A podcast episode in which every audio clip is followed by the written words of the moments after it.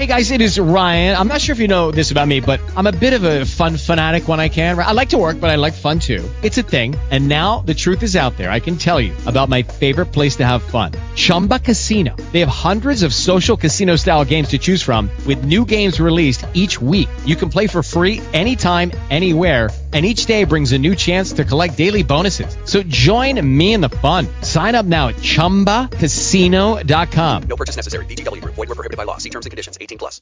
Hello, everyone, and welcome back to the Phenomenal Pipe Bomb Podcast. I can never say it. Never.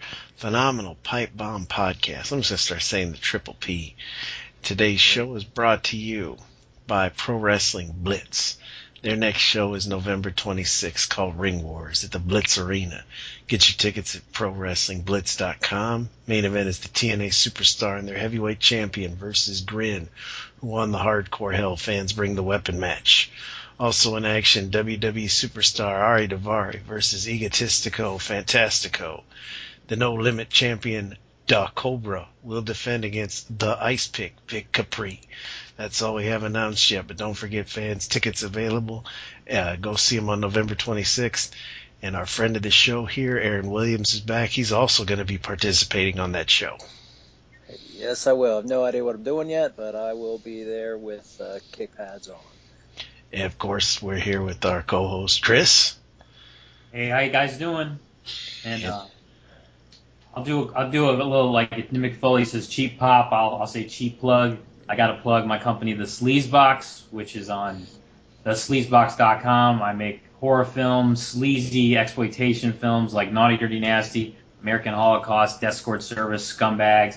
And our latest movie, Chaos AD, is finally available on DVD. It's available. The pre-orders are over. It's been available since last Tuesday. So if you go to the website now, you can pick up that DVD. You can pick up the soundtrack.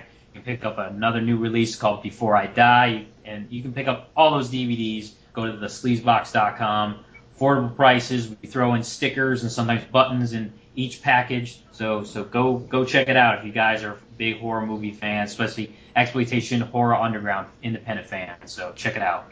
Chaos AD is awesome. I watched it over the weekend. I got a type of review, and if I said I wasn't getting a little sexually aroused watching it with my wife at the time, I'd be lying. I watched The Initiation yesterday. Do you guys remember that one with Daphne Zuniga? Yeah, I think I kind of briefly remember that. Sounds familiar, but I know that it was that. I think she was in a movie called Last Rites. Thinking, was that around the same time? Yeah, this came out right opposite of Nightmare on Elm Street, which is why I think it tanked. It's where she's having the reoccurring dreams of the guy burning, and her and her sorority are doing the initiation. Okay. Yeah, I think I do remember. Yes, I do remember that movie. It's been a while. Since I've seen it. Have you seen that one, Aaron? I don't think I have seen that one, actually, but it does sound kind of appealing, so I may have to look into it. Daphne Zuniga is hot. I'm sorry. She's hot. Yeah, I mean, she was good in that. She was in The Fly 2, and then Spaceballs, of course, and Melrose Place. Yeah, I've never watched one episode of Melrose Place. Never watched one. I apologize sincerely. I'm not a blasphemer. I promise. That's some booking on that show. Let me tell you, Vince Russo couldn't have booked that shit. You had Heather Locklear. You had Tracy Lords was on it briefly. Yep. Right. Yeah, she's like a cult leader. I've seen a couple. Back in the '90s, I've seen a few episodes. I remember there was a Seinfeld. I was a big Seinfeld fan back in the day. It was a Seinfeld episode where Jerry watched it, but he didn't admit he watched it. And they brought in some lie detector. He was dating a cop, and they brought a lie detector and asking him questions about the show, and he finally gave and he watched it. Wow, I'm pretty far behind on most of my '90s show, but next Netflix has helped me catch up on a lot of that stuff. Unfortunately, I just discovered Friends not that long ago, and my wife loves it, so I tend to be watching it quite a bit lately. Yeah, so. I'm pretty far behind on that stuff. I won't lie, for the first time in my life, like about a week and a half ago, I watched my first ever episode of Miami Vice. Wow. Well, I was a kid when it came out, so I had no interest in that. So I'm 3 years old, so I'm not my oldest. You got me beat by a little. I'll be 42 in a few months. Yeah, I watched it when it aired. I mean, I was 11, I think, when it aired. I mean, 11 or like 12 around that time, and when it debuted, I remember I got it, and I remember I had a Miami Vice T-shirt when I was like 12 years old. So I got into it at a young age, and you know, I just thought it was a cool show. Yeah, I dug it. I thought it was really good. You know, I always saw the commercials on El Rey and everything, and then Mill Creek sent me the Blu-ray set to review, and I sat down, and I ended up watching like 4 or 5 of them, and I really dug it. Yeah. I think I fell off after... It had 5 seasons, probably after the 3rd season, and then after that I stopped watching it. And then it got, you know, old, kind of. My first cop show was 21 Jump Street. That was good. I recall that one a little bit, yeah. But we're not here to talk about TV. Yeah. We're here to talk about the most probably infamous thing in wrestling history, and that is the Montreal Screwjob. Yes. So you're going to get the opinion of a wrestler and 2 armchair bookers here. You know, on which one of you wants to kind of explain the Montreal Screwjob? I'll take a stab at it. I mean, pretty much it happened at Survivor Series 1997. It took place in Montreal. It was Bret Hart's final match in WWF at the time. He was the World Heavyweight Champion. He was going to WCW, and he was facing Shawn Michaels, who was the European Champion. With DX was very new, and he's facing him, and pretty much, you know, I guess behind the scenes of it, Bret didn't want to lose to Shawn. You know, he didn't want to lose. It was like I didn't want to lose in Canada, but I think it was mainly he didn't want to lose to Shawn because there was some backstage stuff where Shawn was gonna, like, I think they were going to have them wrestle at WrestleMania 14, way before Stone Cold blew up. And they were going to have Shawn win the belt at Survivor Series. Bret was going to beat him at WrestleMania 14. But Shawn didn't want I think Shawn didn't want to lose to Bret. They're like, I'm not losing to Bret. And then Bret's like, well, he's not losing to me. I'm not losing to him. And then he's not going to do it. And he told Vince, hey, I'm leaving, the whole contract where Bret was too much money. And he released him from his contract. Bischoff really wanted him. He went with WCW. But Bret said, I don't want to lose. Let's do this instead. The next night on Raw, I'll thank the fans and hand over the title.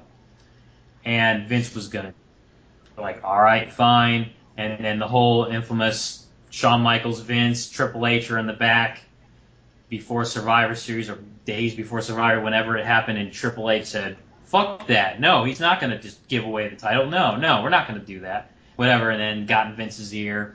Shawn got in Vince's ear, whatever.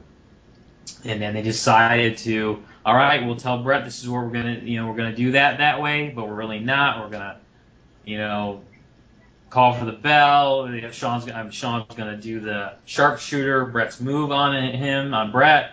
And then... originally, I guess what Bret thought, there was going to be interference come in, there was going to be DQ, but they called for the, you know, they called, Earl Hebner called for the bell, said that Bret tapped, he really didn't.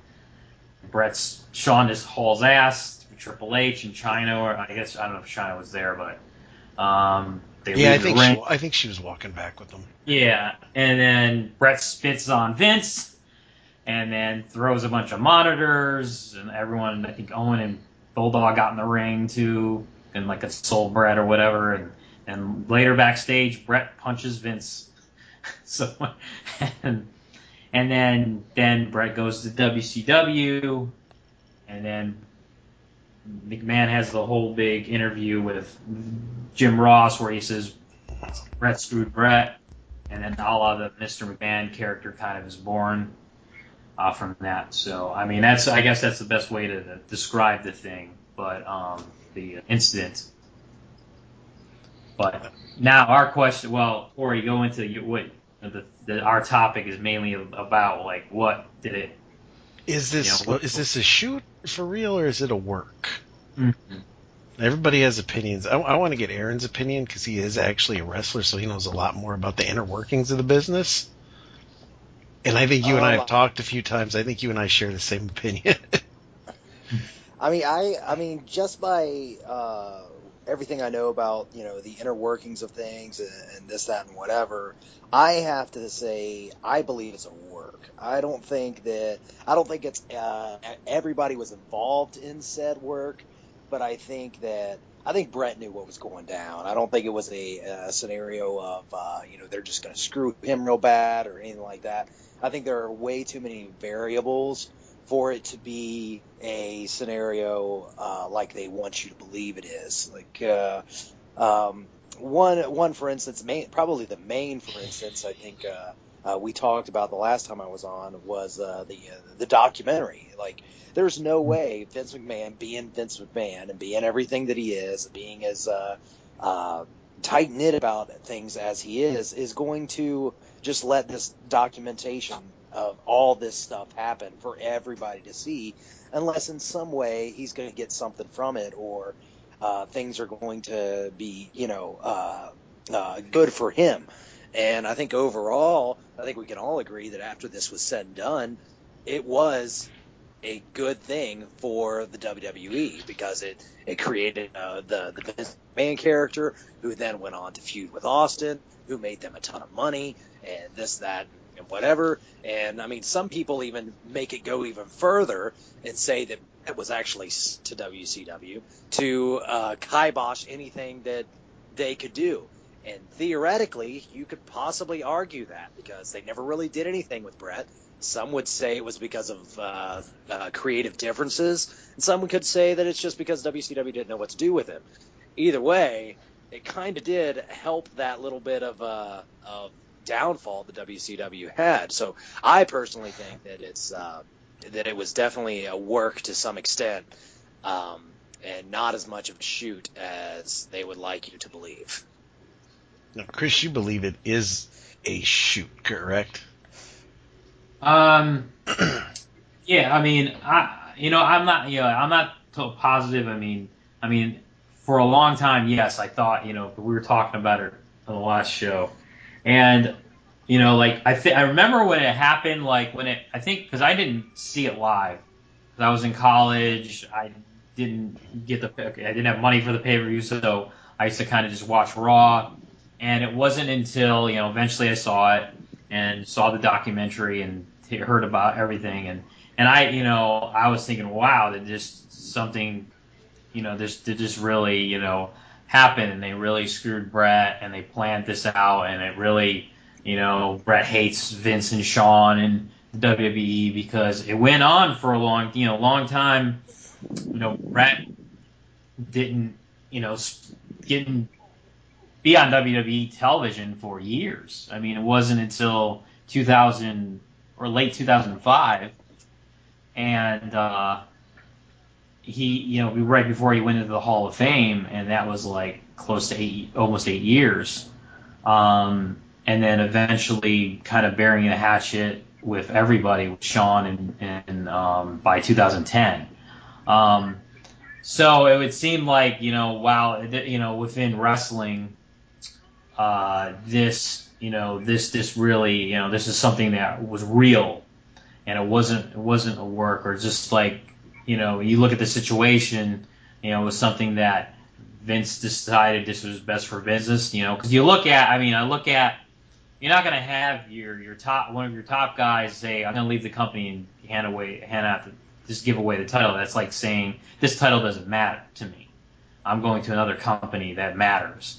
So, as a boss, if I were Vince, I wouldn't let Bret do that. But, I don't know, and I was thinking, okay, he decided, okay, I'm going to, do this, go it this way and not tell Bret and screw him. But, kind of now, but since, you know, since the last show, I, you know, was kind of, you know, doing, you know, a little research myself and kind of, you know, looking online, and a lot of wrestlers believe it's a work, especially Kevin Nash. He was talking about it, and now kind of like thinking, okay, is it, you know, is it a work? It's one of those works where, you know, because nowadays it's kind of like they let you behind the curtain more. Like ever since, I think, after the Attitude Era or after the Attitude Era, like a lot of stuff they, you know, it's very open. They talk about, you know, on different shows and documentaries. Like, you know, they say things like, you know, I was supposed to, you know, win this match and they're going to make me win, and, you know, this and this and all that. So, and especially when you listen to other wrestlers' podcasts, they're very, you know, they talk about how it is backstage. So you would think that all this time, wouldn't they admit this, okay, we got, you know, like Shawn and Bret and Vince could say, we got you guys. Or, you know, like it was all, you know, hey, it's a work, you know, it's like, why wouldn't they, you know, it's almost 20 years later. Or is this something so sacred that, yes, it's a work, and they don't even want to say it's a work because then it just, you know, then people would be like, if it was a work, like, oh, it was all, you know, scripted, and, whoa, man, I don't know if they just want to keep it because, like, back in the day, I mean, I'm talking way back in the day in the 50s, 60s, and even the 70s and even 80s, where it was like, you know, no one broke kayfabe, and, you know, they kept everything like, you know, heels couldn't travel with baby faces, and, you know, they wanted to keep it very like, you know, this is real and stuff. But I don't know if they want to, since that's so sacred. And I can see Bret kind of not, because Bret's an old school guy where he wants to, you know, not give away all the secrets, kind of like a magician. You don't want to give away the secrets. So I think Bret's fucking nuts. You ever read his book? Yeah, no, I didn't read his book, but I know how he goes off the handle all the time and bitches about people, and, you know, but, you know, I don't know. I'm kind of leaning more towards a work now, even though for a while I was just thinking, wow, maybe did that really, you know, happen? But, you know, I can see why it could be, you know, a work.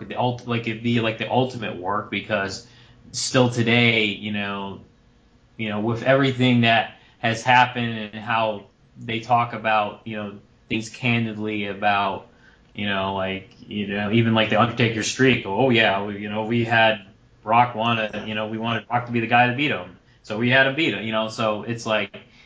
I don't know. You know, do you think they would ever like admit finally at one of these days down years down the line and say, yeah, it was work?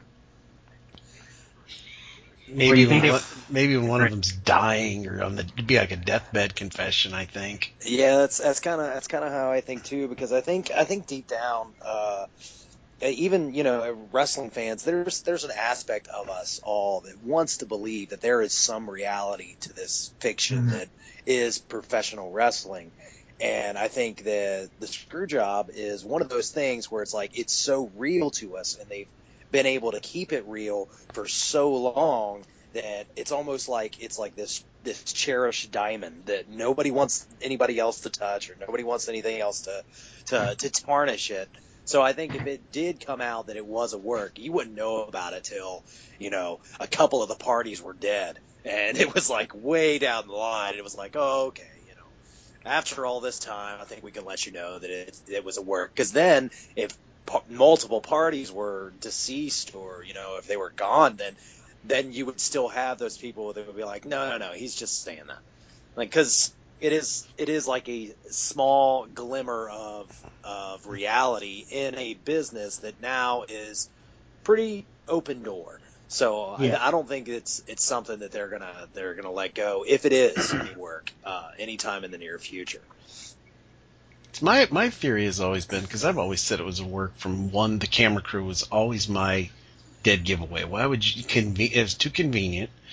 Number two, if you remember, like maybe a month or so prior, when Shawn and Bret got in that little fight in the locker room, If you remember, they had a camera on that when Shawn was leaving. They never exposed that kind of stuff if guys had problems in real life.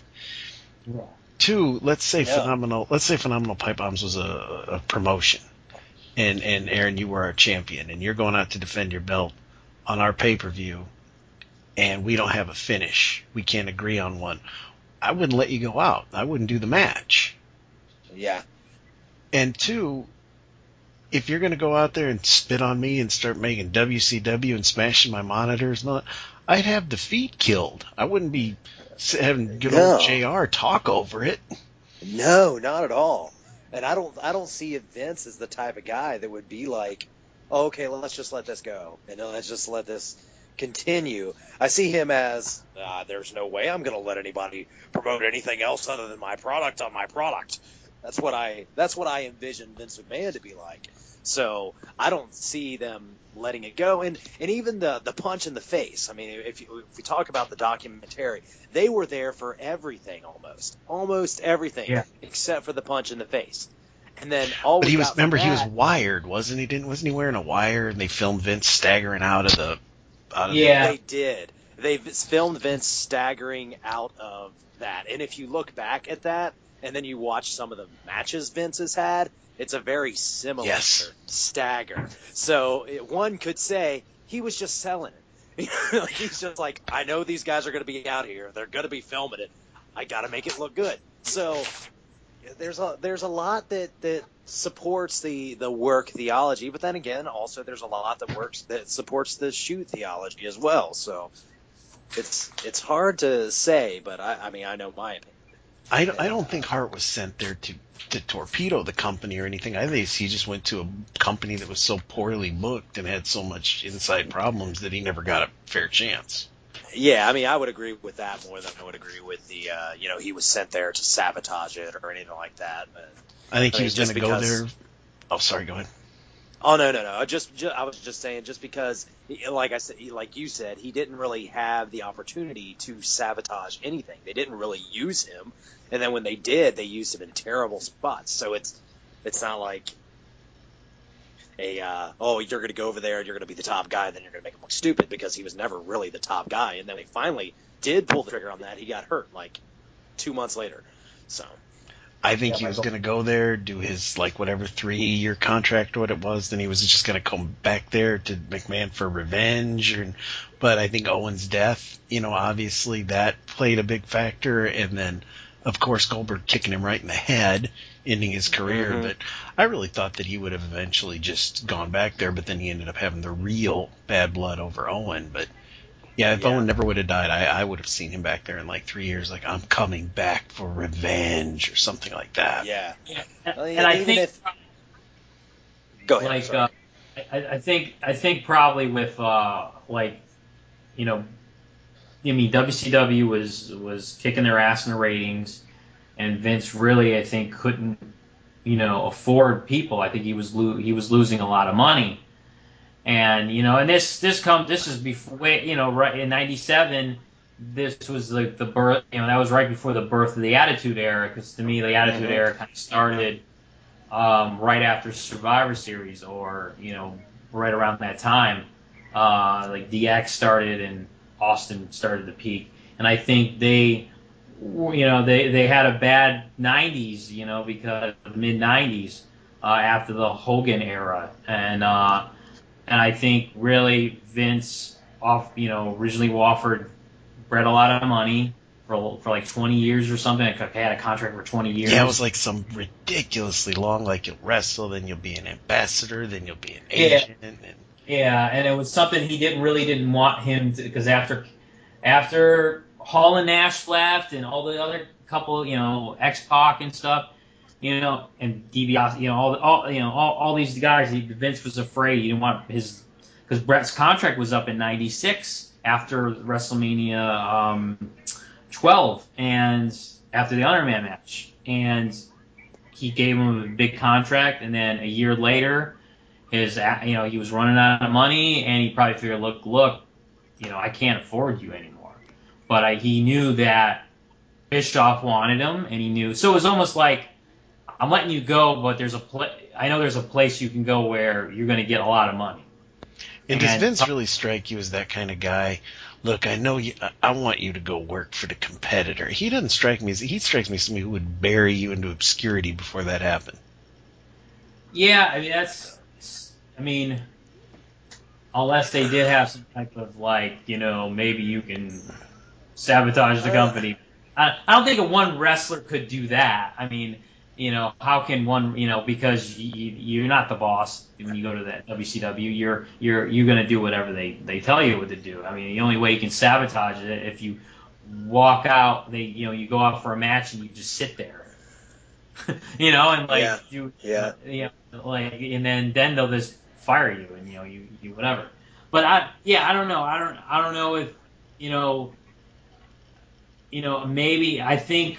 Of course, I don't think Vince would want any of his wrestlers to go work for the competitor, you know, so I don't know what, you know, the real decision was of why, you know, maybe Vince was going to give him a pay cut or you know, take off years of the contract, and Bret wasn't happy with that and decided, well, I'm going to work for, you know, WCW or whatever, and I don't know. There's a lot of factors, and then the whole factoring with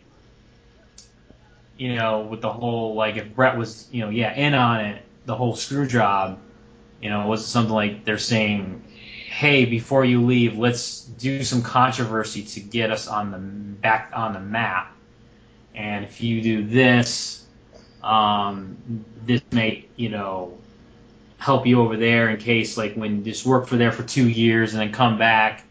And then, get an angle already set up, yeah. Which seems pretty logical to me if they were to do something like that, because, like you said before, it happened. They were just turning into the Attitude Era to some extent, and they just started doing that random thing where they were filming guys on the way to. On the way to the main event, like walking through the halls and everything like that. Yeah. And why would you do that unless you eventually had a plan to utilize it? Then they utilized it with Michaels, and they started that whole thing. And since, Bret was big about saying stuff about, verbal agreements during that period of time, who's to say that there wasn't some kind of verbal agreement? Like, I can't pay you what I promised, or this, that, or whatever contract stipulation they were going through at the time.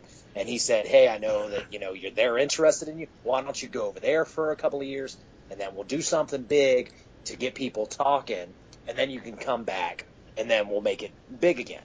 And then, of course, the Owen thing happened, and that probably put a big kibosh on all of that. Yeah. Because let's look at logically. Let's say I sign...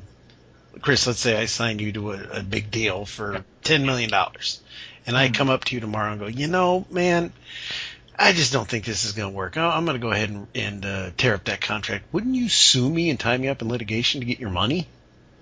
Definitely. Yeah, exactly. He breached the contract. Yeah, and then there was a legitimate contract, unless it was never in writing, and it was just like a gentleman's agreement type of thing, and since Bret worked with Vince so long, he probably figured, well, I can trust him, and then because if he did sign a contract with him for 20 years for millions of dollars, and then a year later after you sign that contract, Vince says, I can't afford you, so I have to let you go, and like then it's like unless there was some type of clause in that contract that stated if said promoter can't afford it, then he has the option to terminate or something. Who knows? Or maybe there was like a year stipulation, like, within a year, they like there's some like leg room where they could within 12 months you could each party could decide to go either way. And maybe there was a window. Who knows? I mean, that's all, something that we'll probably never really know. But like the internet isn't what it was then. Yeah, and I. Well, how about on the documentary when Bret's sitting there with that hideous chud of a wife of his, and they're conveniently at Bret Hart's house on like a Sunday night when the WCW fax comes over and all that. I know. It's all. Come on. I'm signing away my life from Vince. He's like the dad I like, my second father. And Bret Hart is fucking nuts. I mean, the guy never smartened his kids up to it or anything, so I don't see him ever being the one to say it was a work. But no, I think Bret's a guy that, you know, I mean, look, his family, they're the Harts, and he grew up with the old school style of wrestling with his dad, and his dad probably, you know, this is our secret society life that you don't let any outsiders know about, you know, and he's an old school guy. I mean, he didn't want to be a heel when they told him you got to turn heel, and he's like, well, you know, and so I think Bret would never give it up because he's the type to, like, if that's his little secret that, you know, him and Vince and Triple H and Shawn and a few other people know about, like Pat Patterson or whoever, and you know, Briscoe, and they, you know, I think he wouldn't, you know, be like, all right, because obviously there's a lot more people than just Vince and Shawn and Bret that were involved that would know it was work. You know, would be, you know, Earl Hebner, you know, of course all the agents. So this is a lot of people keeping that secret tight. So that's a lot of loyalty. That, like, you know, because now there hasn't really, I don't think there's been a story of someone's breaking their silence, kind of. It's all this speculation, like, you know, people saying that I was a worker, you know, so. I mean, it's what, 20 years old now? Almost, it'll be 19 years old. It's 19, yeah, almost 19 years old, because it's 19 years ago. It was 97, so it's 16 right now, so it'll be 20 years next year. So, and it's something that people still talk about. I mean, we're talking about it right now. I mean, it's if you think about it, you know, if you look at wrestling, other things, you know, back in the, you know, when wrestling's on top in the 90s, you know, you think about something 20 years ago from that point, which would be the 70s or something, you know, no one remembers that. No one even cares at that point. But now it's something, you know, we still talk about it. So, and before that happened, catch me if I'm wrong, but wasn't Vince McMahon, I mean, like, smart people knew he was the owner, but wasn't he still just the horrible announcer in the loud-colored suits? Like, he was never they never said on camera he was the owner or anything. No, it was weird. It was a kind of a weird transition because I remember, you know, Vince was still the commentator. It was Vince, Lawler, and JR. And I remember kind of, during that year of 97, that's probably one of the best, to me, in that era, that was one of the best years of wrestling, with all together, with everything. But you had, during that year, a lot of people were, like, almost bullying Vince at the kind of, like, there was a lot of people, like, there was a lot of things that people would get in Vince's face, and he would just be like, you know, I don't know, what do you want from me, kind of thing.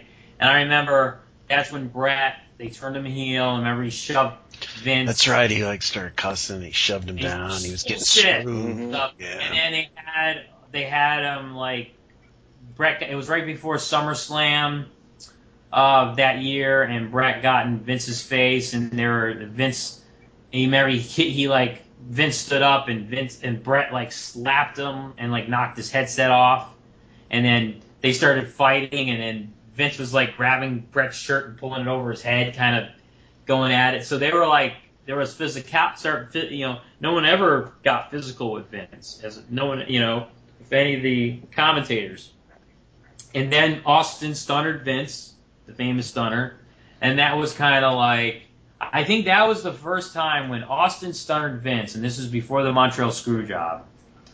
It was like a month or two. Yeah, before. It was at the Madison Square Garden Raw. I remember. Yeah, Madison Square Garden, and that's when Austin got his neck broke at SummerSlam by Owen, and then there was the whole thing. Austin wanted to fight, and then they were trying to protect him, and Vince was cool and trying to cool. Like, it was something, he was going nuts, and Vince got, all of a sudden, like, Vince got off commentary and went in the ring, and it was like, calm down. You know, it was almost like Vince is breaking character, like, hey, he's talking to him like, I'm the boss, and then he stunnered him, and then the following week they were, like, kind of saying, I think that's Vince stopped kind of doing commentating after that, maybe.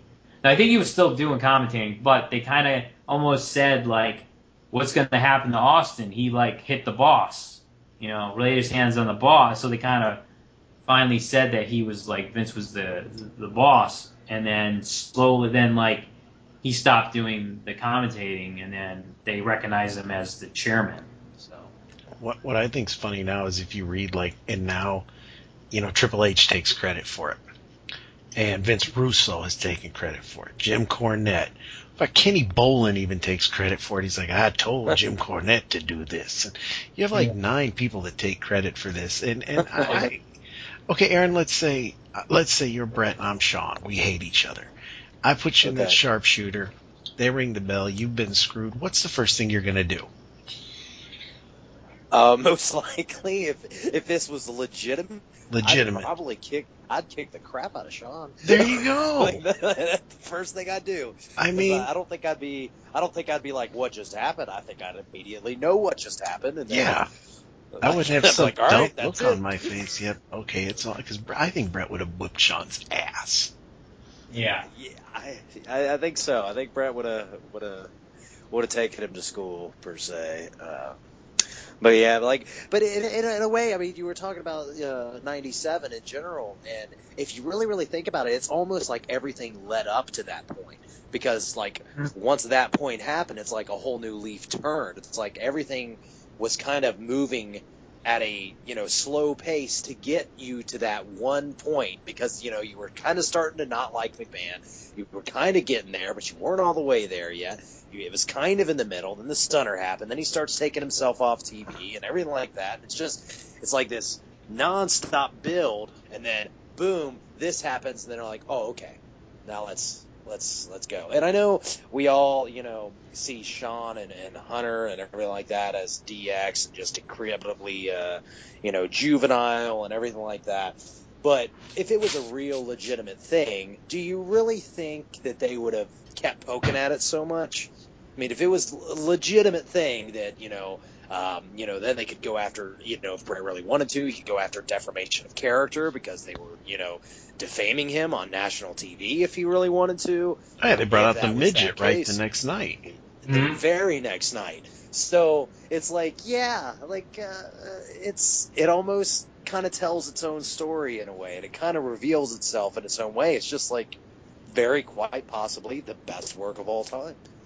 And then right in January, you figure that's when McMahon, I'm the owner, I'm bringing out Mike Tyson. Stone Cold comes down. If you remember, McMahon's like, you're ruining it, you're ruining everything, I don't want you to be the champion. And I mean, yeah, it was like almost like that was the blow off, that was the half of the book, and then now you start the next chapter.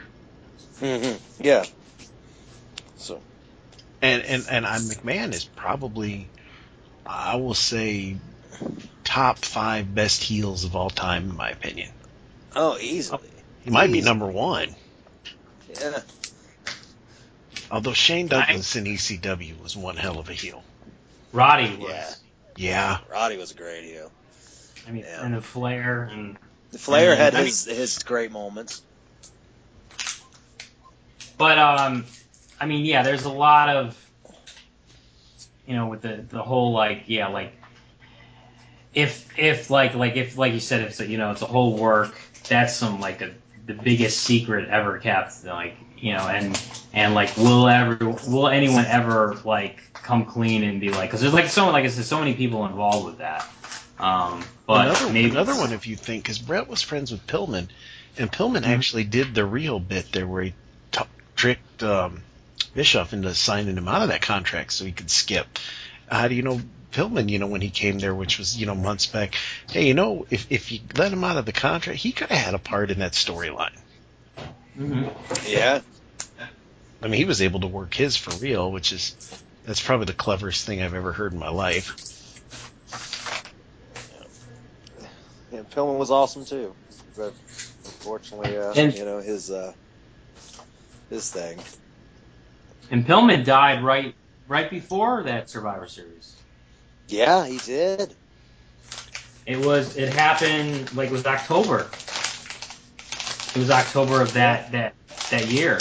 So it was right after the Hell in a Cell, the first Hell in a Cell match. Because I remember they had, it was the Raw right after that In Your House Bad Blood.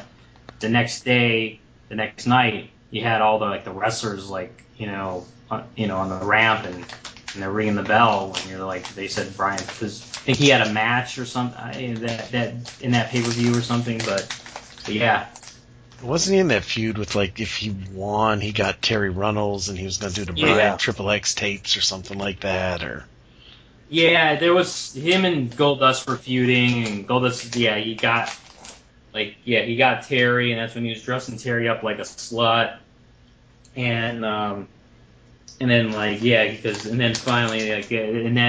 I think they were the match they were supposed to have. It was like something where he was going to try to get her back or something, but then obviously he died, and then that feud ended, that angle ended. So now here we did the show where we talked about our favorite angles, and we're talking about this now like it is an angle. What are some of your favorite wrestling angles? Oh wow! That you weren't involved in, that is. I'm trying to think. Let's see, what was some of my favorite angles? I really enjoyed I know we were talking about Bret and Shawn and everything like that, but I really enjoyed their like the Iron Man angle they did. That was a lot of fun for me. It was kind of one of the things that made me like that whole ordeal was kind of one of the things that really made me want to pursue this career. I'm trying to think some other ones that I really enjoyed. Let's see. I really enjoyed the Edge and Christian Hardy's angle. I thought that was a lot of fun to watch. Mm-hmm. Let's see. Flair Steamboat angle. I loved that. The one where Steamboat beat him. I really liked the Funk Flair angle. I dug that a lot. Yeah, that was a lot of fun. I mean, those are a few that stick out in my mind. But yeah, I mean, pro wrestling as a whole, I kind of enjoy it all. Like, even if it's terrible, I kind of am like, there's a beauty in the awful as well, I guess.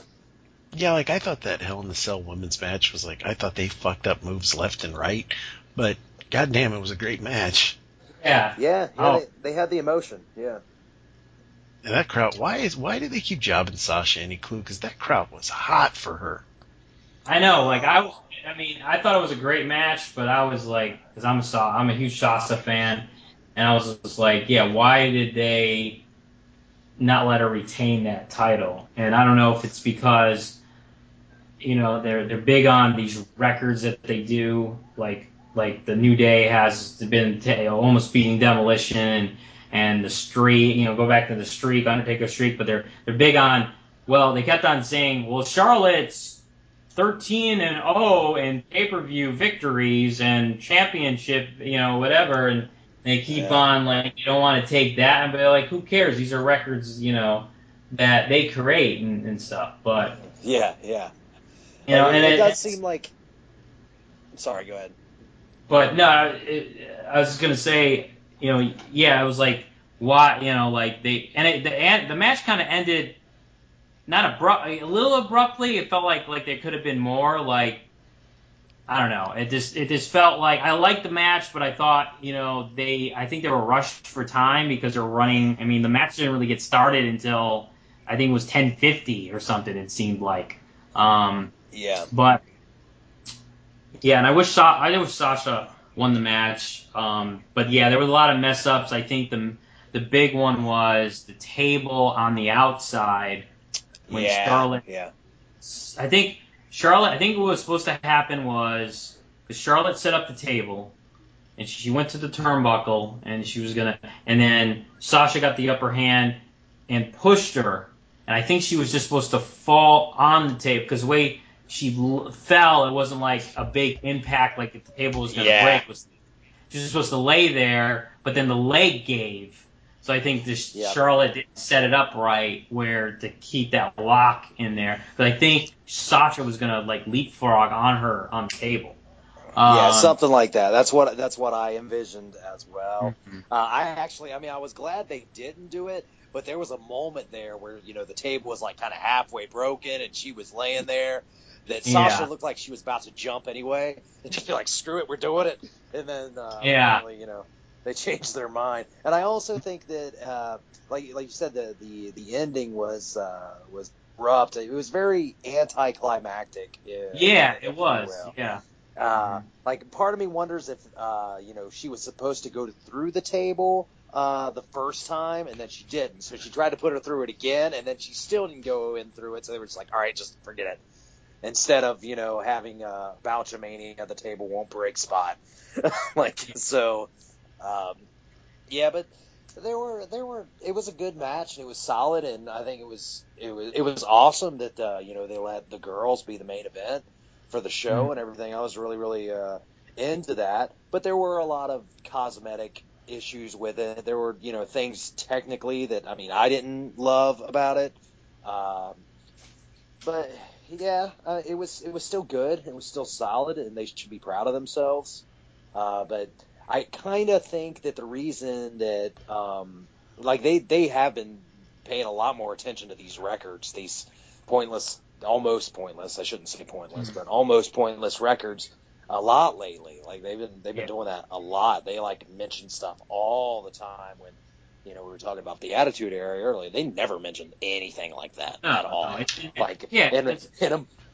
In a month's period of time, you'd have 4 different Intercontinental Champions, like, legitimately at one point in time, and nobody ever said anything about it. Well, if you remember, like, the Goldberg streak in WCW, he'd be on Raw, or he'd be on Nitro, and he'd be like 80, or like, we'll say 46-0, then he'd come on Thunder 2 days later. He's 56-0. It's like, what, did he beat up like 10 guys on the way over here in the parking lot? Yes, he did. He did. He just went to his local Subway, and he jackhammered like 10 guys, and that was it. It's like, yeah. And remember, they brought Sid in, and Sid was getting like 20 wins a night. Like, somehow his streak kept extending to, I remember. Yeah, when he was the Millennium Man. Yes. That was awesome. I mean, like, opening the show, I am already 62-0, and you'd see him like an hour later, 79-0. Yeah. That just happened.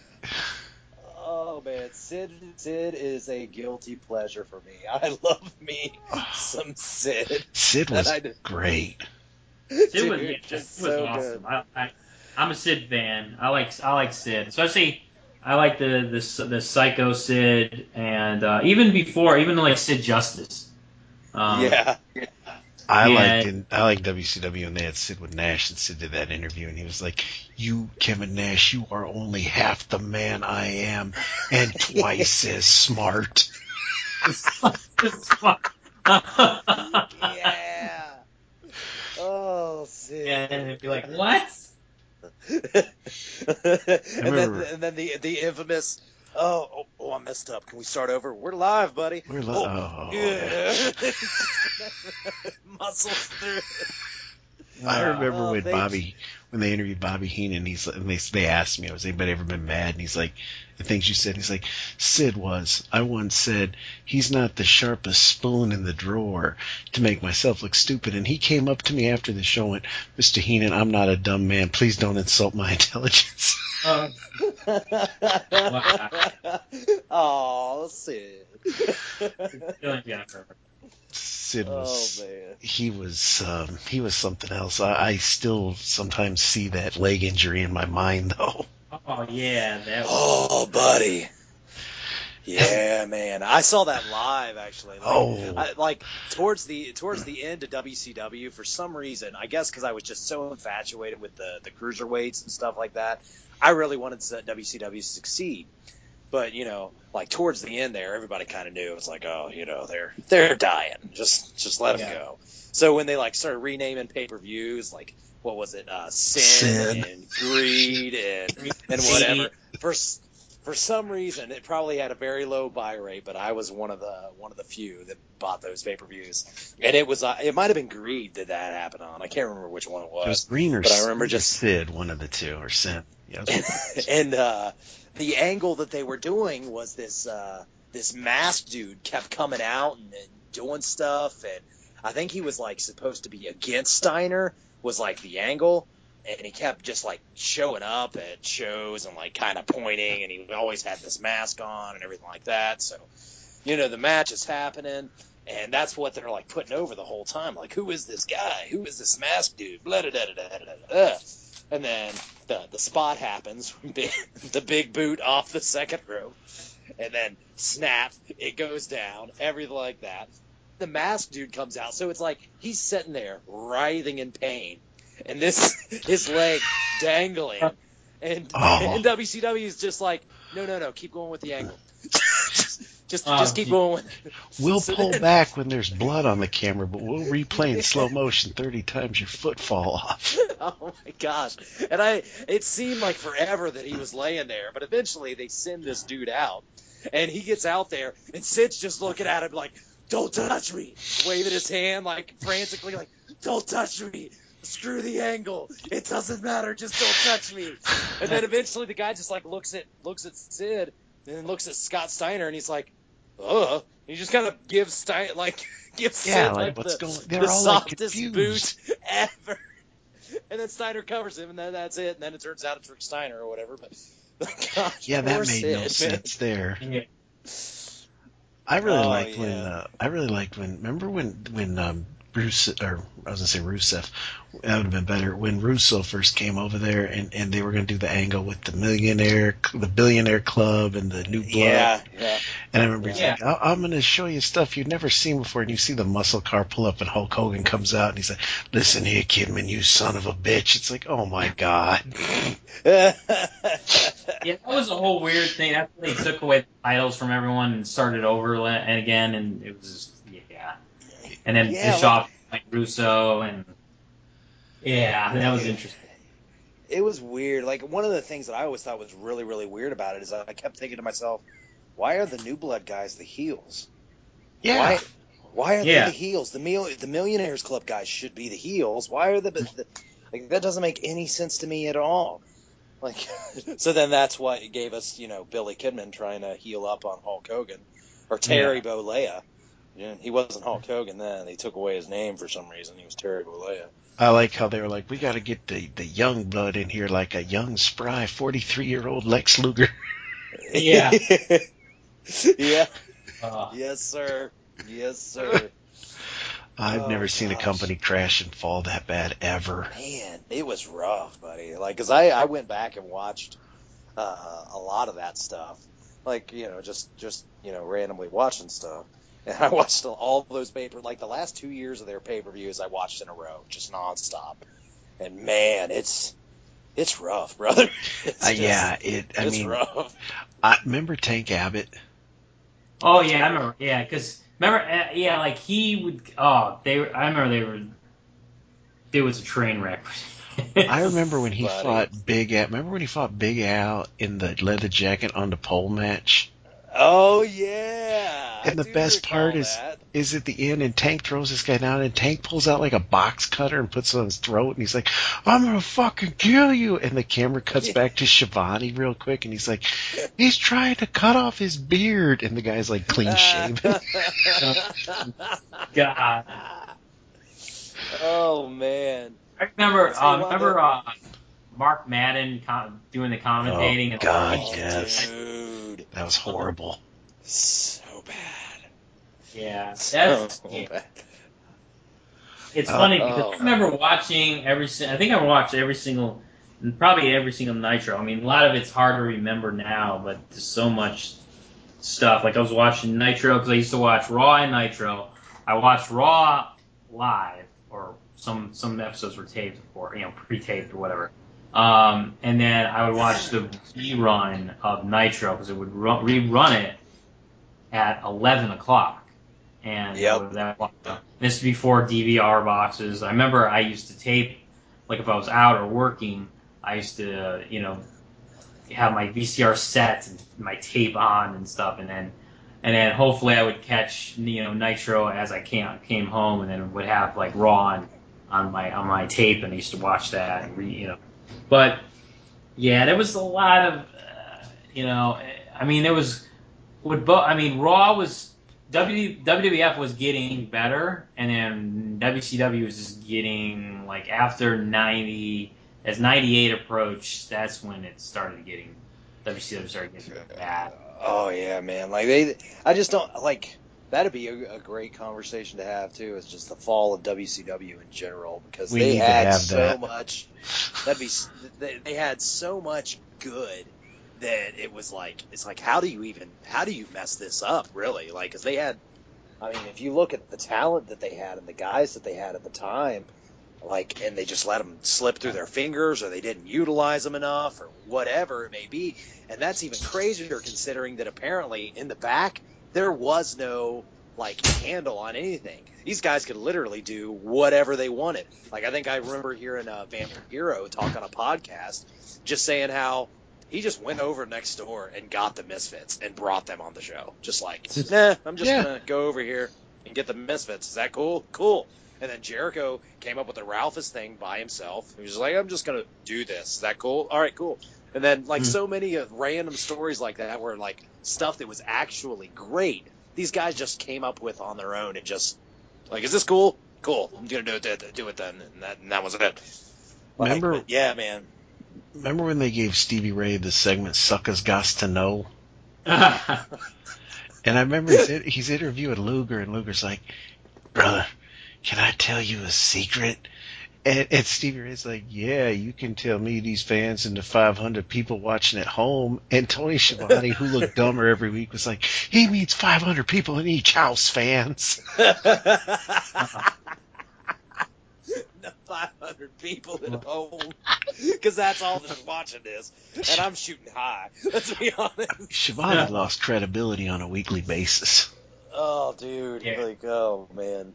He spoiled the Mick Foley. I remember him spoiling the Mick Foley title win on that one Nitro, and he said, you know, like the whole. I mean, obviously Bischoff's in his ear, and he said, you know, hey, don't watch those other guys because they're gonna actually put the belt on Mick Foley. Yes, and he's gonna put some butts in the seats. How about who was the one announcer? Scott Hudson. Yeah. Oh, yeah. I remember him doing an interview, and I think it might have been with Bagwell after, like, the neck injury. I can't remember who it was for sure, but I remember the guy was like, if I have another match and fall wrong, my head could fall right off my body. And Scott Hudson, like, drops his head and goes, that's sad. That's so sad, man. Like, it was funny. Like, it was funny listening to those commentaries, especially Schiavone towards the end, because there was so much stuff that it was always just like, just give up.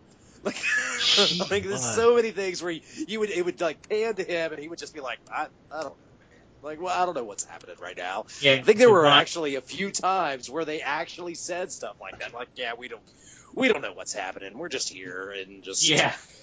What if you watch you'd be like, we don't know what's going on, but we're going to have a match coming up. It might be, I don't know. We've got the cruiserweights. What's going on? Bobby be like, Gorilla? Yeah, Bobby just did. Yeah, I'm convinced Heenan was drunk on some of those shows. He clearly didn't care toward the end. Easily. Just like, this doesn't matter at all. But you know who was great? Lance Storm. I loved Lance Storm. I liked Lance Storm, yes. He was awesome. Did they have that Canadian group and remember Hacksaw joined them or something? Yes. That's right. Oh, how about and Alex Skipper, I think, yeah. And like Hacksaw turned his back on America when the cancer went away or something like that. Yeah, something like that. Shaved his beard. Oh, how about when do you remember when it was the Radicals? Was it Saturn, Malenko, and Shane Douglas? Not the Radicals. I can't remember they were the Revolution. Revolution, yeah. Ben Law was in there too. And I remember they came down and attacked someone with 2x4s, and they were foam. The one bent, and Shivani was like, he hit him so hard he bent the 2x4. Yeah, it's like you know, those are the voices of somebody who just gives up. Like, all right, I guess we're just gonna go with this. All right, let's try and fool these stupid people that are watching this still. And he bent wood. Can you believe that? It's like now if you go back and watch, it's Plan 9 from outer space. It is, yeah. It's nuts. How about the fucking? Remember when they had the San Francisco 49er match and they had all them boxes. And like one box was a blow-up doll, one was a picture of Scott Hall. Yes, yes. I don't remember what the third box was, and then the fourth box was the title. But I just remember one of the boxes was a picture of Scott Hall. Was that Booker and Steiner? Steiner or Jarrett, one of the two. It was Booker T was in that match. Booker T was in that match against Steiner or Jarrett. I think he might have been against Jarrett. I mean, let's be honest. The main event picture from the last couple years was always Booker T versus Steiner or Jarrett. That's all it was. And I never liked Jarrett. I always thought he sucked. Yeah, I liked him. I liked him in his spot in the E when he was, the secondary guy. And, I mean, because he did do good matches. He had good matches at that period of time. One of my favorite matches, just to randomly watch, is one match he had with Michaels for the Intercontinental title. Really good, really solid. And he was always real good and real solid, but I never thought he was a top guy, he just didn't have the charisma to me to carry a company. He was the honky tonk man. Yeah. Yeah, pretty much. It was the more same athletic gimmick. Just keep your wife away from him. That guy will steal your wife. And then Kurt Angle, he got revenge for everybody there at the end. Oh, dude. He beat the tar out of Jarrett. Like, every time they were together, he beat the living crap out of him. He stole his woman, too, didn't he? I think, isn't his wife Jarrett's ex-wife, Karen? Oh, yeah. No, Karen Angle? Yeah, now he's Karen Angle. It's Karen Jarrett now, Eugene's got the hot wife. I have never met her, so I don't know who she is. Are you coming down to work for that show in Iowa? I was supposed to go down last weekend, but some stuff fell through, so I didn't get to. But I have been assured that I will be down there in the future, so I don't know when, but I'll be down there. Did you contact any of the people here where I am? No, I haven't done it yet. Like, did you send me the info on them? I can't remember. Yeah, I can send it to you again. Please do, because I'm everywhere. My mind goes many, many different places, and I have to write stuff down. And if I forget to, it's like I just totally forget everything. Because seeing as how we look like twins, we could do the Killer Bee switch. Oh yeah, that'd be nice. Yeah, we gotta bring that whole school back. Yeah, I could probably get us some gear. Jim Brozell and Brian Briller. Yeah, I'll just do drop kicks all the time. That's it. Just there you go. Nothing but drop kicks. Yeah. I can do a drop kick. All right. See, there you go. I can do a chop. I can do a drop kick. I did martial arts. I can be the next Ernest the Cat Miller with no wrestling skill. Oh my gosh, Ernest Miller! He went there. I loved Ernest Miller though. He was funny. He was funny. How he got so much airtime is beyond me. I remember he told Mark Madden, shut your fat ass up or something. He was great man, he was a great talker. His matches were horrible. But he was a great talker, though. Oh, my God. And then for some reason, he was with Sonny Ono. Yeah. Well, I guess they kind of made a typical, racist type thing, like, oh, he knows martial arts, let's stick him with an Asian. What I thought was really dumb, and we had talked about it before, one of my favorite pay-per-views was when they had the Japanese guys against the WCW guys. Yeah, I have that one somewhere, actually. It's, what is it? Starcade 90. Starcade. Yeah. Go back and watch, because if you notice, they could never say a foreign object. That was a no-no. It was international. You couldn't have any racism, but if you watch the Johnny B. Bad, I think he fought Tenzan when Sonny Ono was out there, because Kimberly was with Bad, and he's like, what are you doing out here? Women belong in the kitchen. And I remember saying, listen to me here, Hop Sing. This ain't no Chinese bathhouse. And I'm like, oh, my God, here comes the racism. It's like, all right, guys, whatever you do, don't say anything racist. I got you, bro.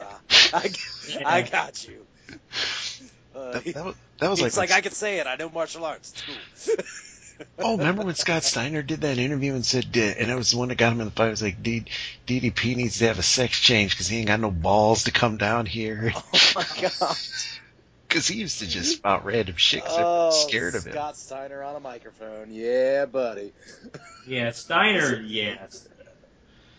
Scott Steiner has the greatest workout DVD in history. Oh my gosh, I've heard all about it. I haven't watched it yet, but it's just him doing stuff with girls around, right? Yeah, like he's got like, cause he's like lifting like logs and tires, and as he's doing squats, he's got like these strippers like straddling his neck and everything.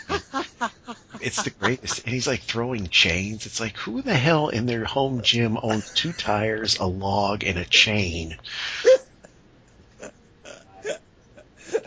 It's funny, some of these guys, like you talk about Ernest Miller and Scott Steiner, like they had that brief WWF or WWE comeback. Like I remember Ernest Miller was on SmackDown briefly doing something, and Scott Steiner's forgettable 1 year in 2003 when they were pushing him or man, that was Triple H, that was rough. And then he teamed up with Test, and then he turned him heel, and then he was never seen again on WWE TV. Well, he got so ridiculously big, he couldn't do anything. It was just chop, hit you on the back, chop, hit you on the back. That was like his repertoire. Yeah, like when he would try to go outside of that, it would just be bad. Like I remember like his first match that he had with Triple H, where he botched like two belly to bellies. He tried to do that old that Liger Bomb variation he used to do. Yeah, and he like fell on that like twice. Like it's just he couldn't physically hang. He just couldn't do it. And his upper body was almost too big for his legs or something. It was crazy. Like his just the way he moved was weird. But then he went over to TNA, and he actually had some pretty decent experience, like some pretty decent matches there. Like I don't know what it was about that period of time in WWE, but man, it was rough. Yeah, rough. He's stoned. There were a lot of them though that came to WWE and did really.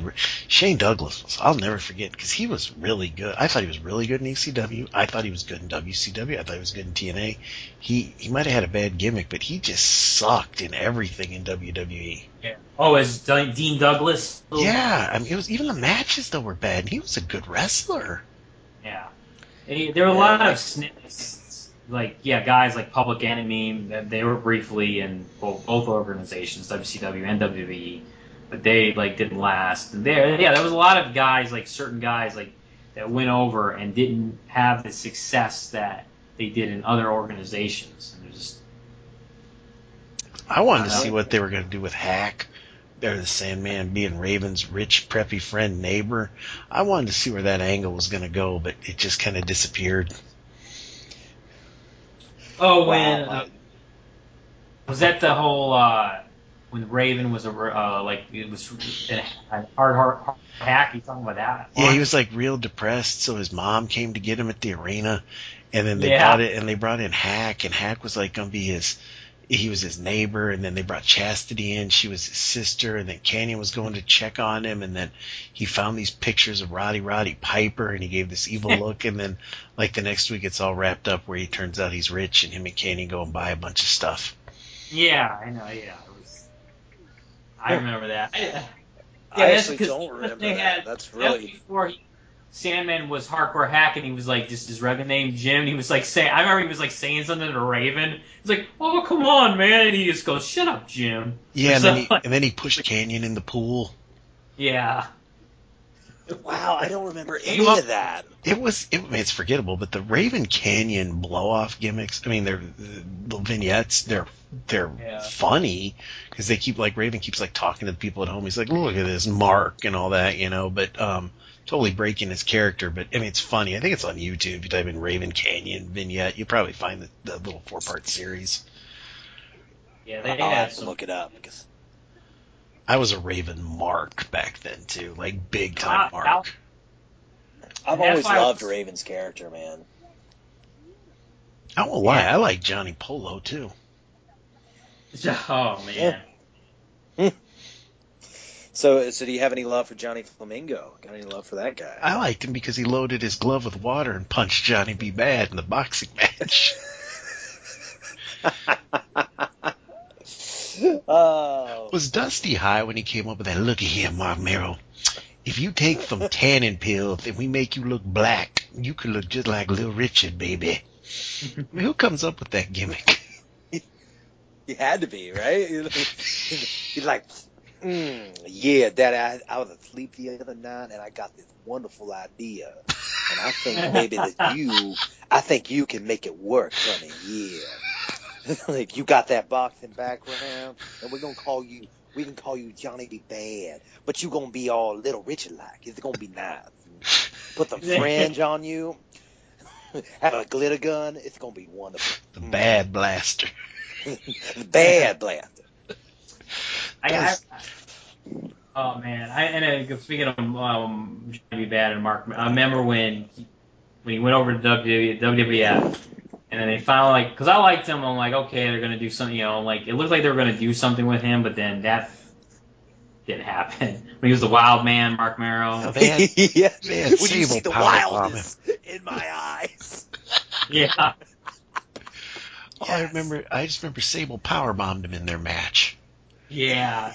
I mean, that's the end of your career right there. Yeah, pretty much. I heard a rumor that, like, originally when they signed him because of the Johnny B. Bad character. Like, Vince wanted that. But then when he signed him, he didn't know it, but he didn't own Johnny B. Bad. So then they had to repackage him, and they repackaged him as the Wild Man Mark Merrow. And I could see that. Because that's what fucked Beefcake, because the Brutus Beefcake gimmick was over, but he couldn't use it. That's why he then became Brother Brutai, the Disciple, the Zodiac. Oh, good God. The Booty Man. The Booty Man. Don't forget the Booty Man. Because that's so creepy. Type in Booty Man Hulk Hogan commercial, and Hulk Hogan's sitting there talking to him, and all at once Kimberly, that's when she was the Booty Babe, and she pops up, and she's like, hey, Hulk, can he be my boyfriend? And Hogan, like, smiles and goes, yeah, I'd like that.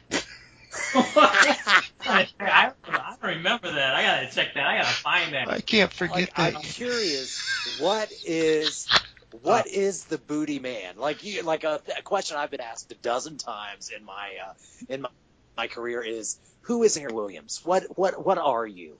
And like now I have an answer. Years ago I didn't have an answer. But if somebody was to walk up to you and you're Brutus Beefcake, but you're the Booty Man, and somebody says, what is the Booty Man? What are you going to say? I have no idea. Like, seriously, right? Like, what are you going to say to that? Remember his finisher? He would do the high knee, but they'd call it the high knee, you know, like the high knee. I just love that. Just the way Hogan, like, he's rubbing his hands together like he's getting off. And can he be my boyfriend? I'd like that. the high knee. Oh, how about when Hogan thought? How about when the Ultimate Warrior had powers and Hogan thought he saw him in the mirror? Yeah, that was awesome. Yeah. But what made no sense is like they never should have shown him because Bischoff's like, who are you talking to? But like we can all see him at home too, so Bischoff looked like the idiot. I know. Because the Warrior's signal would flash. Wow. I won't lie to you, as tacky as it was, though, I liked when Ed Ferrara was Oklahoma. Oh, gosh, that was so... Oh, that was such... Steve Williams with him. And, yeah. But I get, like, it's tacky to talk like you have Bell's palsy, but he was better than any announcer. He's sitting there, Juventud Guerrero with the piñata, piñata, piñata. I say everything in threes. He played football in Tijuana State, for those of you wondering. I mean, it was funny. It was. It was terribly tacky, but it was probably one of the more entertaining things happening on that show. What I remember then, they did the Cruiserweight tournament start a few weeks later. One of the opening brackets was Oklahoma versus Medusa. What the fuck? Yeah. Yeah, he was, and she was. They were both cruiserweight champions, just putting it out there. Yeah, I never got the fascination with her. I liked her as Under Blaze, but just because I was young then, and, you know, I was just like, oh, you know, she's a girl, and she's throwing down, cool. So I liked her in that aspect. And I thought they chose well when they put her against people. Like, so they chose her opponents well. But yeah, like after that period of her career was over, to me her career was pretty much over. Just like, all right, you're done. Yeah, WCW. I remember she had the one match against Bull Nakano at that god awful biker pay per view, The Road Wild, because she came down in with the Harley and Bull had the Kawasaki because all the bikers were booing her, and Sonny Ono went, "If you win with your American bike, I'll get on this one and ride like a kamikaze." He didn't, did he? No. No, I miss this. I like Sonny Ono. I did too. He was so, oh gosh, though, man.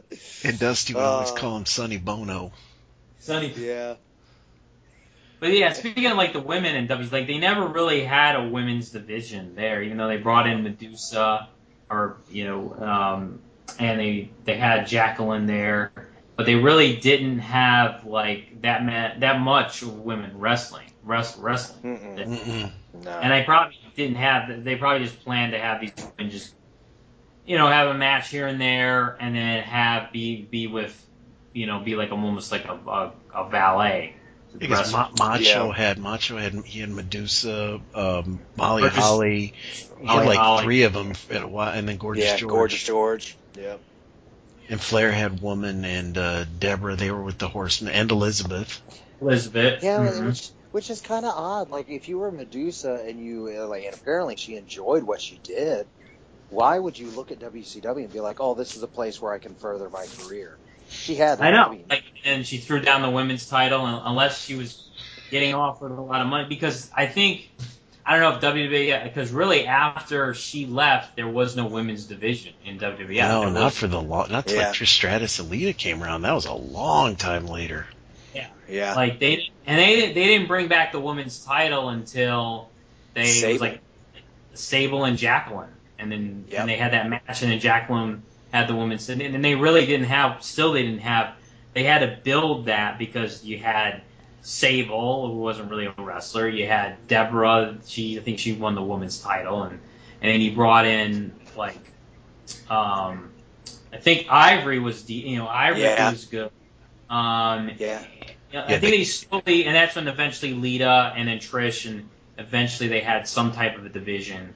But it was all like bra and panty matches and mud matches. Not that I'm complaining, mind you, but yeah. I mean, I'm a big women's wrestling fan. Like now, like the way it is. I mean, yeah, as a guy back then, yeah, I love the bra and panties matches. But it's cool to see that the women are taken seriously now. They're actually they're wrestling. They can wrestle because when I saw going back to. I remember the four-way match in NXT with Sasha, Charlotte, Bayley, and Becky. And wow, these women can go, and especially even the Sasha-Becky match for the NXT title, women's title, and then the Brooklyn match, the first one with Bayley and Sasha. And these women, wow, they can go. And that's why it's cool that they're actually – it's cool that they finally gave them a main event, This bullshit triple main event. No, there's only one main event. It's the last match on the card. And I'm glad they gave it because I remember it was like speculation who's going to get that spot. Was it going to be Kevin Owens and Seth Rollins? Was it going to be the Charlotte and Sasha? But it's cool they gave it to them because it kind of, I think that was, who knows? I'm sure they could they could have another women's match, main event, another pay-per-view, but I think since there's so many pay-per-views, there's more opportunity for that to happen. They stole the show at WrestleMania, hands down. Yeah. Oh, yeah. Yeah, they did. They definitely. I remember watching that match, and I honestly felt terrible for Becky because it seemed like she took such a beating in that match. Yeah. She earned my respect that day. And didn't Ric Flair grab her and kiss her? Wasn't that the one Flair grabbed too? Yeah, I think so. Yeah. Yeah. But that match was great, and they had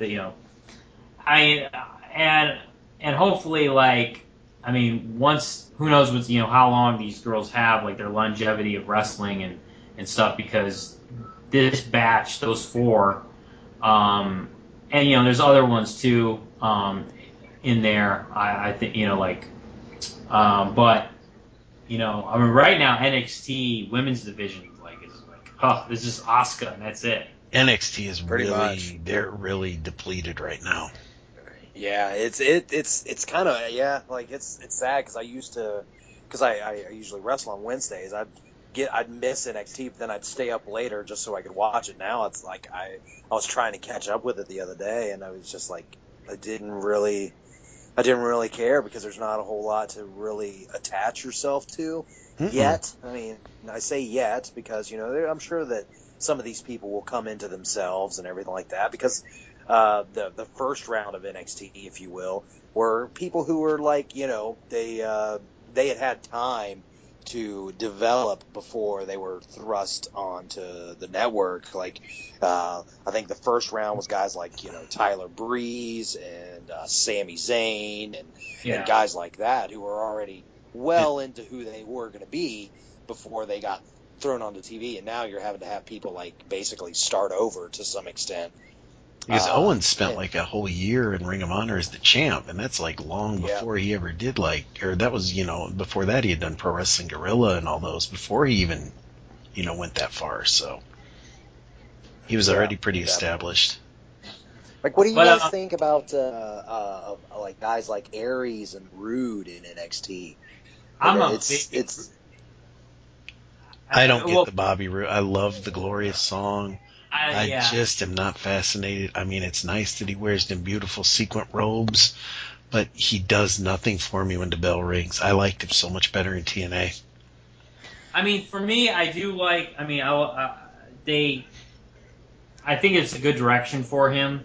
I mean, I don't know, like, he does have to do, like, you know, he's still not, you know, he's good in the ring. I mean, don't get me wrong, he's a great wrestler. But, yeah, it's not like he's not, you know, wowing me, even though that entrance they gave him is great, because it just like pulls you in, and you're just like, and the crowd's for him, so it's like they're doing a lot for him, as far as, you know, doing him right as he's coming through the gate.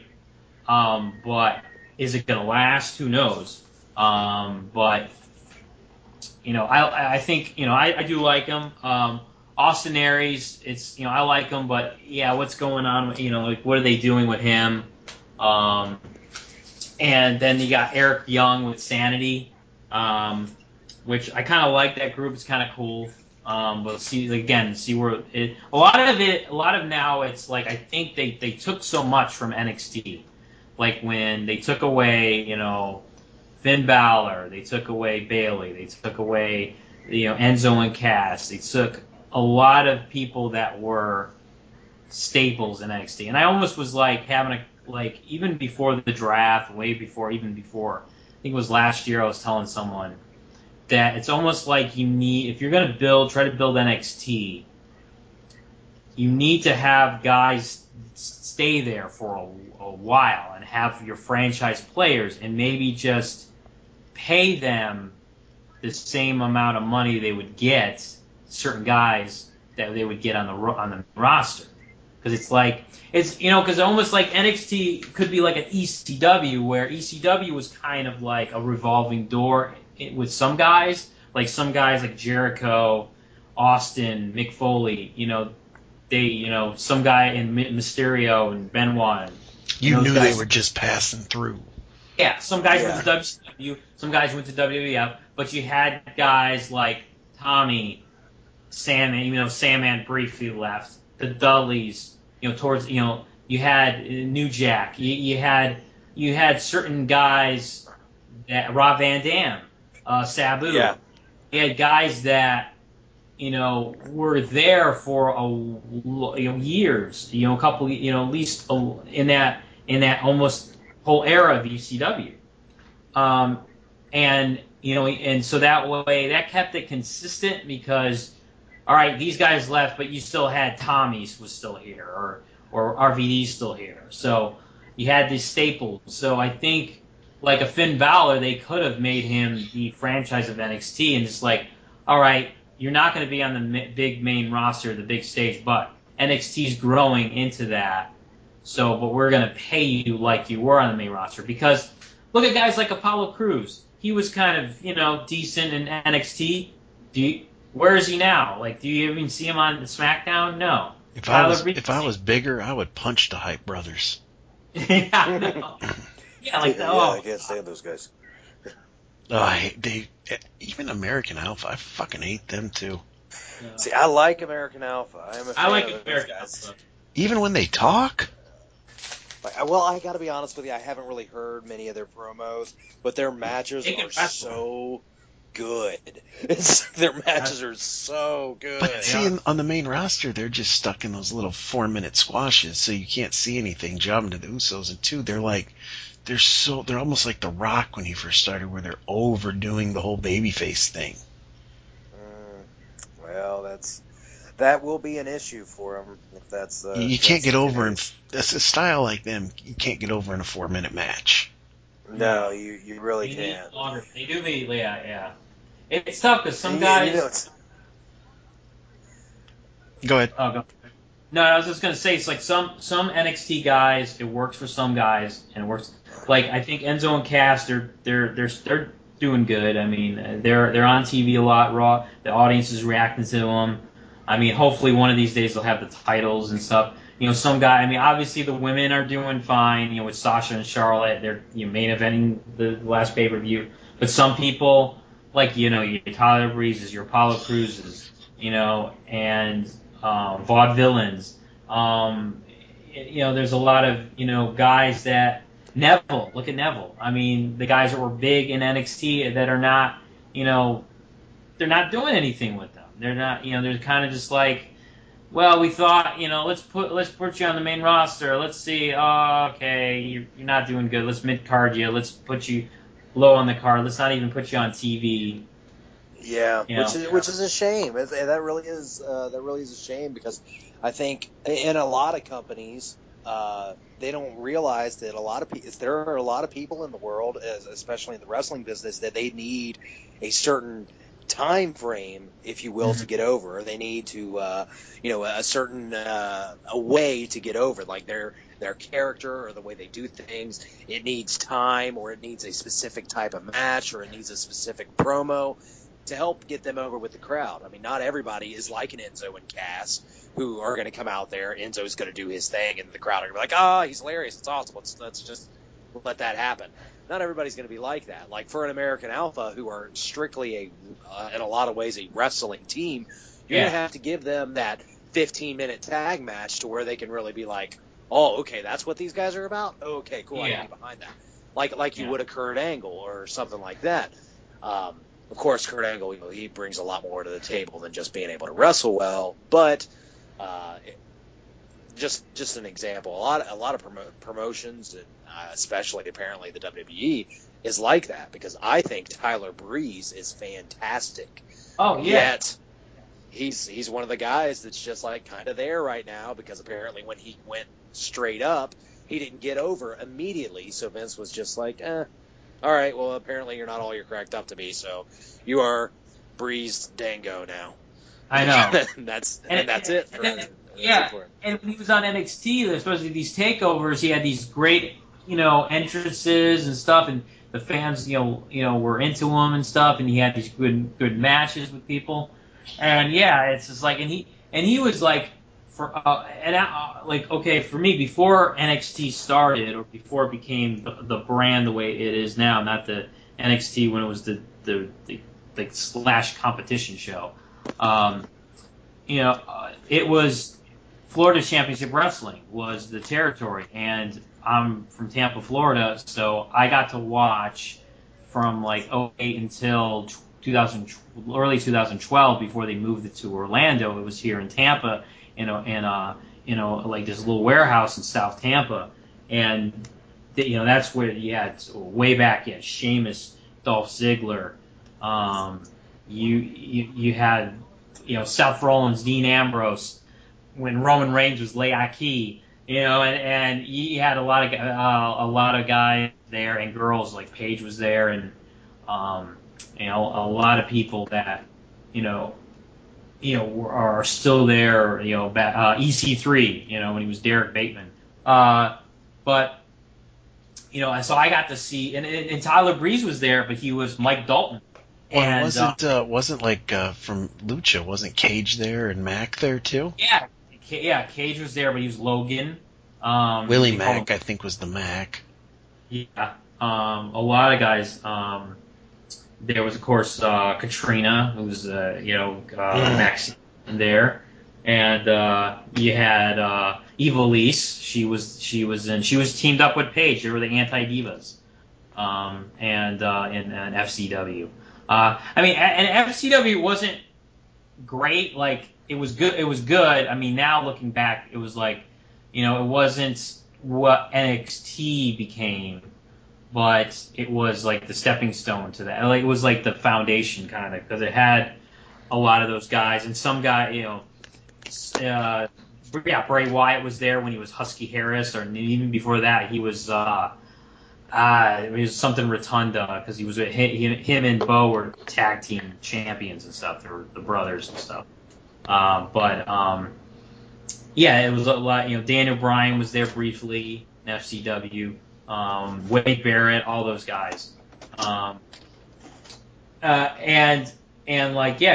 Breeze was there, and he was Mike Dalton. They gave him like the FCW title at one point, towards the end of that FCW, and then NXT starts in Orlando, and it becomes kind of bigger there. He has a big following, and he becomes Tyler Breeze, and then he's this kind of big star. He was there, in developmental for years, and then finally he gets his spot. And then it gets squished. So that's why I'm thinking. I personally like the Golden Truth versus Breezango angle. I won't lie. I have no shame in admitting that. It's entertaining. Oh, no, I'm sure they're great. Yeah, I'm sure it's fine. It's just unfortunate that they started him out on such a good thing, because when he first came in, he started working with Ziggler, and they did a little angle, and they did one pay-per-view match where I think, if I recall correctly, Breeze went over, and then the next week they were just like, all right, never mind, just forget about that. He's not anything now. Well, look, Curtis Axel and Heath Slater were both the push to the moon right in the beginning there in the big feud, and I mean Axel never reclaimed that. At least now they're giving. Heath's getting another chance there with this trailer park gimmick with Rhino. Yeah, being a tag team. Yeah, that's another, I feel bad for Axel, because he was back when he was just Joe Henning. He was in FCW, and then he was Michael McGillicuddy and, Curtis Axel. I mean, but... It's got to be hard, though, when your dad is one of the greatest wrestlers of all time. Yeah, and I don't think... I don't think Axel's going to become a big star. I mean, I think he's almost 40 or something. I think he's I think he's late 30s. So I can see he's probably going to become a trainer eventually, behind the scenes and NXT. But I think he's, they tried it. They put the IC belt on him at one point. They put him with Heyman. It just didn't work. But. They could have, I don't know, it's just, a lot of times, sometimes it's the right place, right time kind of thing. Austin 3:16. Yep. And, a lot of this time, you never know. With Heath Slater, obviously I think that's going to fizzle out eventually, this whole, with the tag team stuff, but I didn't think Heath would get cheered and stuff, because he was the guy that they threw out there to get wrecked all the time. He was the whipping boy and stuff. It's funny, though. The gimmick he's doing, there's a place for comedy. I like to laugh. Yeah, of course. And he's over with the crowd. He's over. Oh, they even say he has merchandise now. I got kids to feed and all. He's got 2 or 3 shirts. Yeah. I think a lot of times I think sometimes they think, okay, what's going to work? And they say, all right, let's try this. And then, it either works or it doesn't work. Jericho was putting me to sleep until he started the list. Jericho, he's one of my favorite wrestlers of all time, and then he kind of reinvents himself. Oh, easily. And he's totally over. He's going to be going back to babyface soon, and they'll feud him and Kevin Owens and stuff. But, the whole thing with the list, it's funny how, he can get the simplest things over, and, It and Stupid Idiots and stuff. But, That takes a lot of talent too to get something that small over. Yeah. Oh yeah. He's why great. He's one of the greatest. I mean, he was doing great stuff in WCW, and they just didn't recognize that. And then he had a great career. You know, his career in WWE.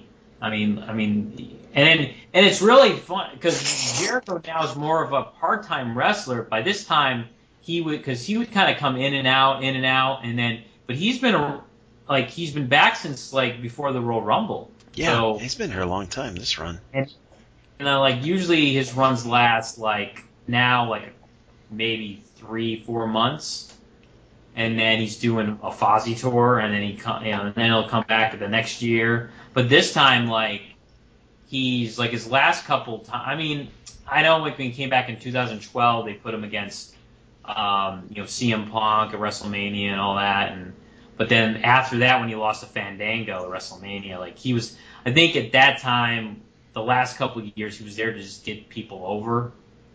And, you know, he wasn't in any big feuds. But I think now it's like, okay, he's a main eventer, you know. I mean, he's always been a main eventer, but now he's like, he's in the main, you know, the thick of things in the main event, yeah, in the plots and stuff. Which kind of makes me sad because it makes me worry a little bit. It's like almost like you kind of step back and you're like, wait a minute, does that mean he could possibly be thinking that maybe this is one of his last runs? So yeah. That's why he's putting a little more into it. And then that just scares me because a wrestling world without Chris Jericho is a sad world. And he's got to be closing in on 50. He's got a wife and kids now. He doesn't. Yeah. I mean, obviously, he doesn't need to keep doing it. I'm assuming he has money. Oh yeah, easily. I think he's like 40. Yeah, he's like 47. So maybe he's 46, 47. So I mean, I'm sure he's got at least a good 5 years in him, especially if he takes time off and comes back. You know, and he's still over. I think he'll be around for a while, especially if he has a good relationship with WWE, and he can be like a trainer or something, or a man, you know, some type of. They'll have him involved somehow, I think. Well, now we started out on the screw job. We got kind of off everywhere. I don't want to keep my notes really late where you guys are in there, and I know you get up real early, but. I think we need to have all three of us have to have a show about funny WCW moments. Oh yeah, that'll be good. Yeah, I'm gonna have to brush up on my WCW though. Got to go back and watch some of them terrible pay-per-views. I think we maybe come back revisit this in a few weeks. Sounds good to me, man. Yeah. I don't know what our topic is on the next show. It kind of happens the day before.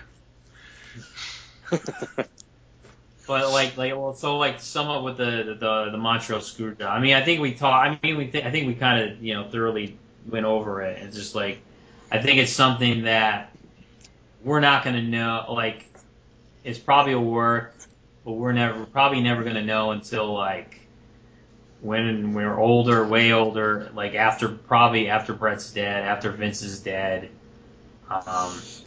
I can only see maybe Shawn. I can see Shawn Michaels at the very end, like if he's 80 years old, saying, "Yeah, it was work." Yeah, Shawn or Hunter would be one of those two. And then probably saying it very nonchalantly, like, "Oh, you guys didn't know." Like, yeah, come on, guys. I guess Shawn, like Triple H, maybe, but he might honor, since Vince is his father-in-law, he might honor that. Like, maybe that's something because that's something. Maybe because they think it's something so sacred that, like you said, everything's kind of open now. And, like, they got, we're not going to insult your intelligence, This is scripted, but it's a TV show. It's like, but I think they, like, okay, this is one thing that we're going to make. It's like, this is real. It's not scripted. We're going to make it look like it's real, but it's really scripted. Kind of like, I guess reality TV or something, but... Well, yeah, because you can always argue, is it real or not? I mean, it's not like on Lucha Underground, what their new angle, the winner of Tejano and Cage, they're going to get the spirit of some dead demon put in them. Yeah. I mean, I'm pretty sure that's a work. Yeah. That's the only wrestling show where this is... I don't know, man. Demon's real, bro. Yeah. I tell you, best show on TV is Lucha Underground. Yeah, which is good. Yeah, but I think something that they figured they didn't know, like you said, like they probably wanted Bret to come back, get revenge, and they probably didn't think it was going to take on a life of its own like this. They probably figured, and this is desperate times. I mean, Vince was getting his ass handed to. He, they were going to go out of business. This is right. It was maybe like 3 years from that time. Vince was going to go to jail for the steroids things, and he almost went to jail for that. He was on trial, so there was a lot. It could have been the end of that company, and then we could have now interviewed WCW. So I think they were just trying anything to let's get back in there somehow, and I think it came to a life of its own. And I think if Owen didn't die and Bret didn't get hurt and Bret came back, and then I think it would have been now they would have said this is what our plan was or whatever. But since that didn't happen, the Montreal Screwjob got a life of its own. They're like, let's keep this. Go with it, yeah. Yeah, let's just go with it. Let's just mouth shut. This is something is sacred, and something like old school where we're not breaking kayfabe. And it's funny because some things like Corey, I think you said on another show with the whole curtain call where. They happened to have a camcorder. Yeah, and those camcorders were so fucking big back then that somebody's conveniently got one that no one's confiscated. Yeah, and it's not like nowadays where everyone's got a camera on their phone and stuff. But yeah, that's something like they were deliberately like, okay, let's break kayfabe to start some controversy, and they're like deliberately doing that, but in the Montreal Screwjob, and it probably took on a life of its own. It's like, let's just go with this, and let's just keep our mouth shut and not, let anyone, know. And I'm thinking there'll be one day, it's like the Kennedy assassination. It's like all conspiracy theories and stuff. It's like, who knows what the truth is, but I think there's some, even that not being Shawn, there's somebody that's gonna break sometime, involved in that, break their silence or something, but. I guess with that, before we go, Aaron, where are your upcoming shows? We got to get your cheap plug now. Oh, well, let's see. What do I got going on this very coming up? Let's see. I know of at Rockstar Pro Friday night. I'm going to be that, which is the – what's the date of that? Today's the 4th, I think. Yeah. I think it's the 4th, yeah. It's an iPay-per-view, New Overcoming Fire. I'll be wrestling All Ego Ethan Page from Evolve and Alpha One Wrestling and places like that. And the next day I'll be doing a cage match for Revolutionary Championship Wrestling. That'll be on Saturday. Beyond that, I can't really think of anything right now. I have to look at my calendar, so unfortunately I suck at my own plugs. But you can get on my Facebook, which is Aaron Williams, and I share everything on there. You can follow me on Twitter at Aaron Williams, because I forgot the second I, which I think I've been through that with you. Yeah. And then you can follow me on Instagram at Planet Williams. And that's I post everything there and all of that jazz. So yeah, that's me. And you have merchandise on Pro Wrestling Tees? Yes, I also have some shirts on Pro Wrestling Tees that, if you're feeling up for it, just go over there, support Aaron Williams. Just search Aaron Williams, and there's a couple shirts on there, which more will be arriving soon. So hook a brother up and buy a T-shirt. Everybody go and support. I'll get that link added to the website. You're a good man. Thank you. Hey, thank you. I want to thank you very, very much again for coming back in this week. You're a fan favorite. I hope you don't play a heel too often. And, I'm not sure what our next topic is, but yeah, we definitely got to all get back together and talk about some funny WCW crap. Awesome. Yeah, looking forward to it. I guess with that, guys, we will see you all next week. Thank you very much, guys. With Lucky Land Slots, you can get lucky just about anywhere. Dearly beloved, we are gathered here today to... Has anyone seen the bride and groom? Sorry, we're here. We were getting lucky in the limo and we lost track of time. No, Lucky Land Casino, with cash prizes that add up quicker than a guest registry. In that case, I pronounce you lucky. Play for free at LuckyLandSlots.com. Daily bonuses are waiting. No purchase necessary. Void where prohibited by law. 18 plus. Terms and conditions apply. See website for details.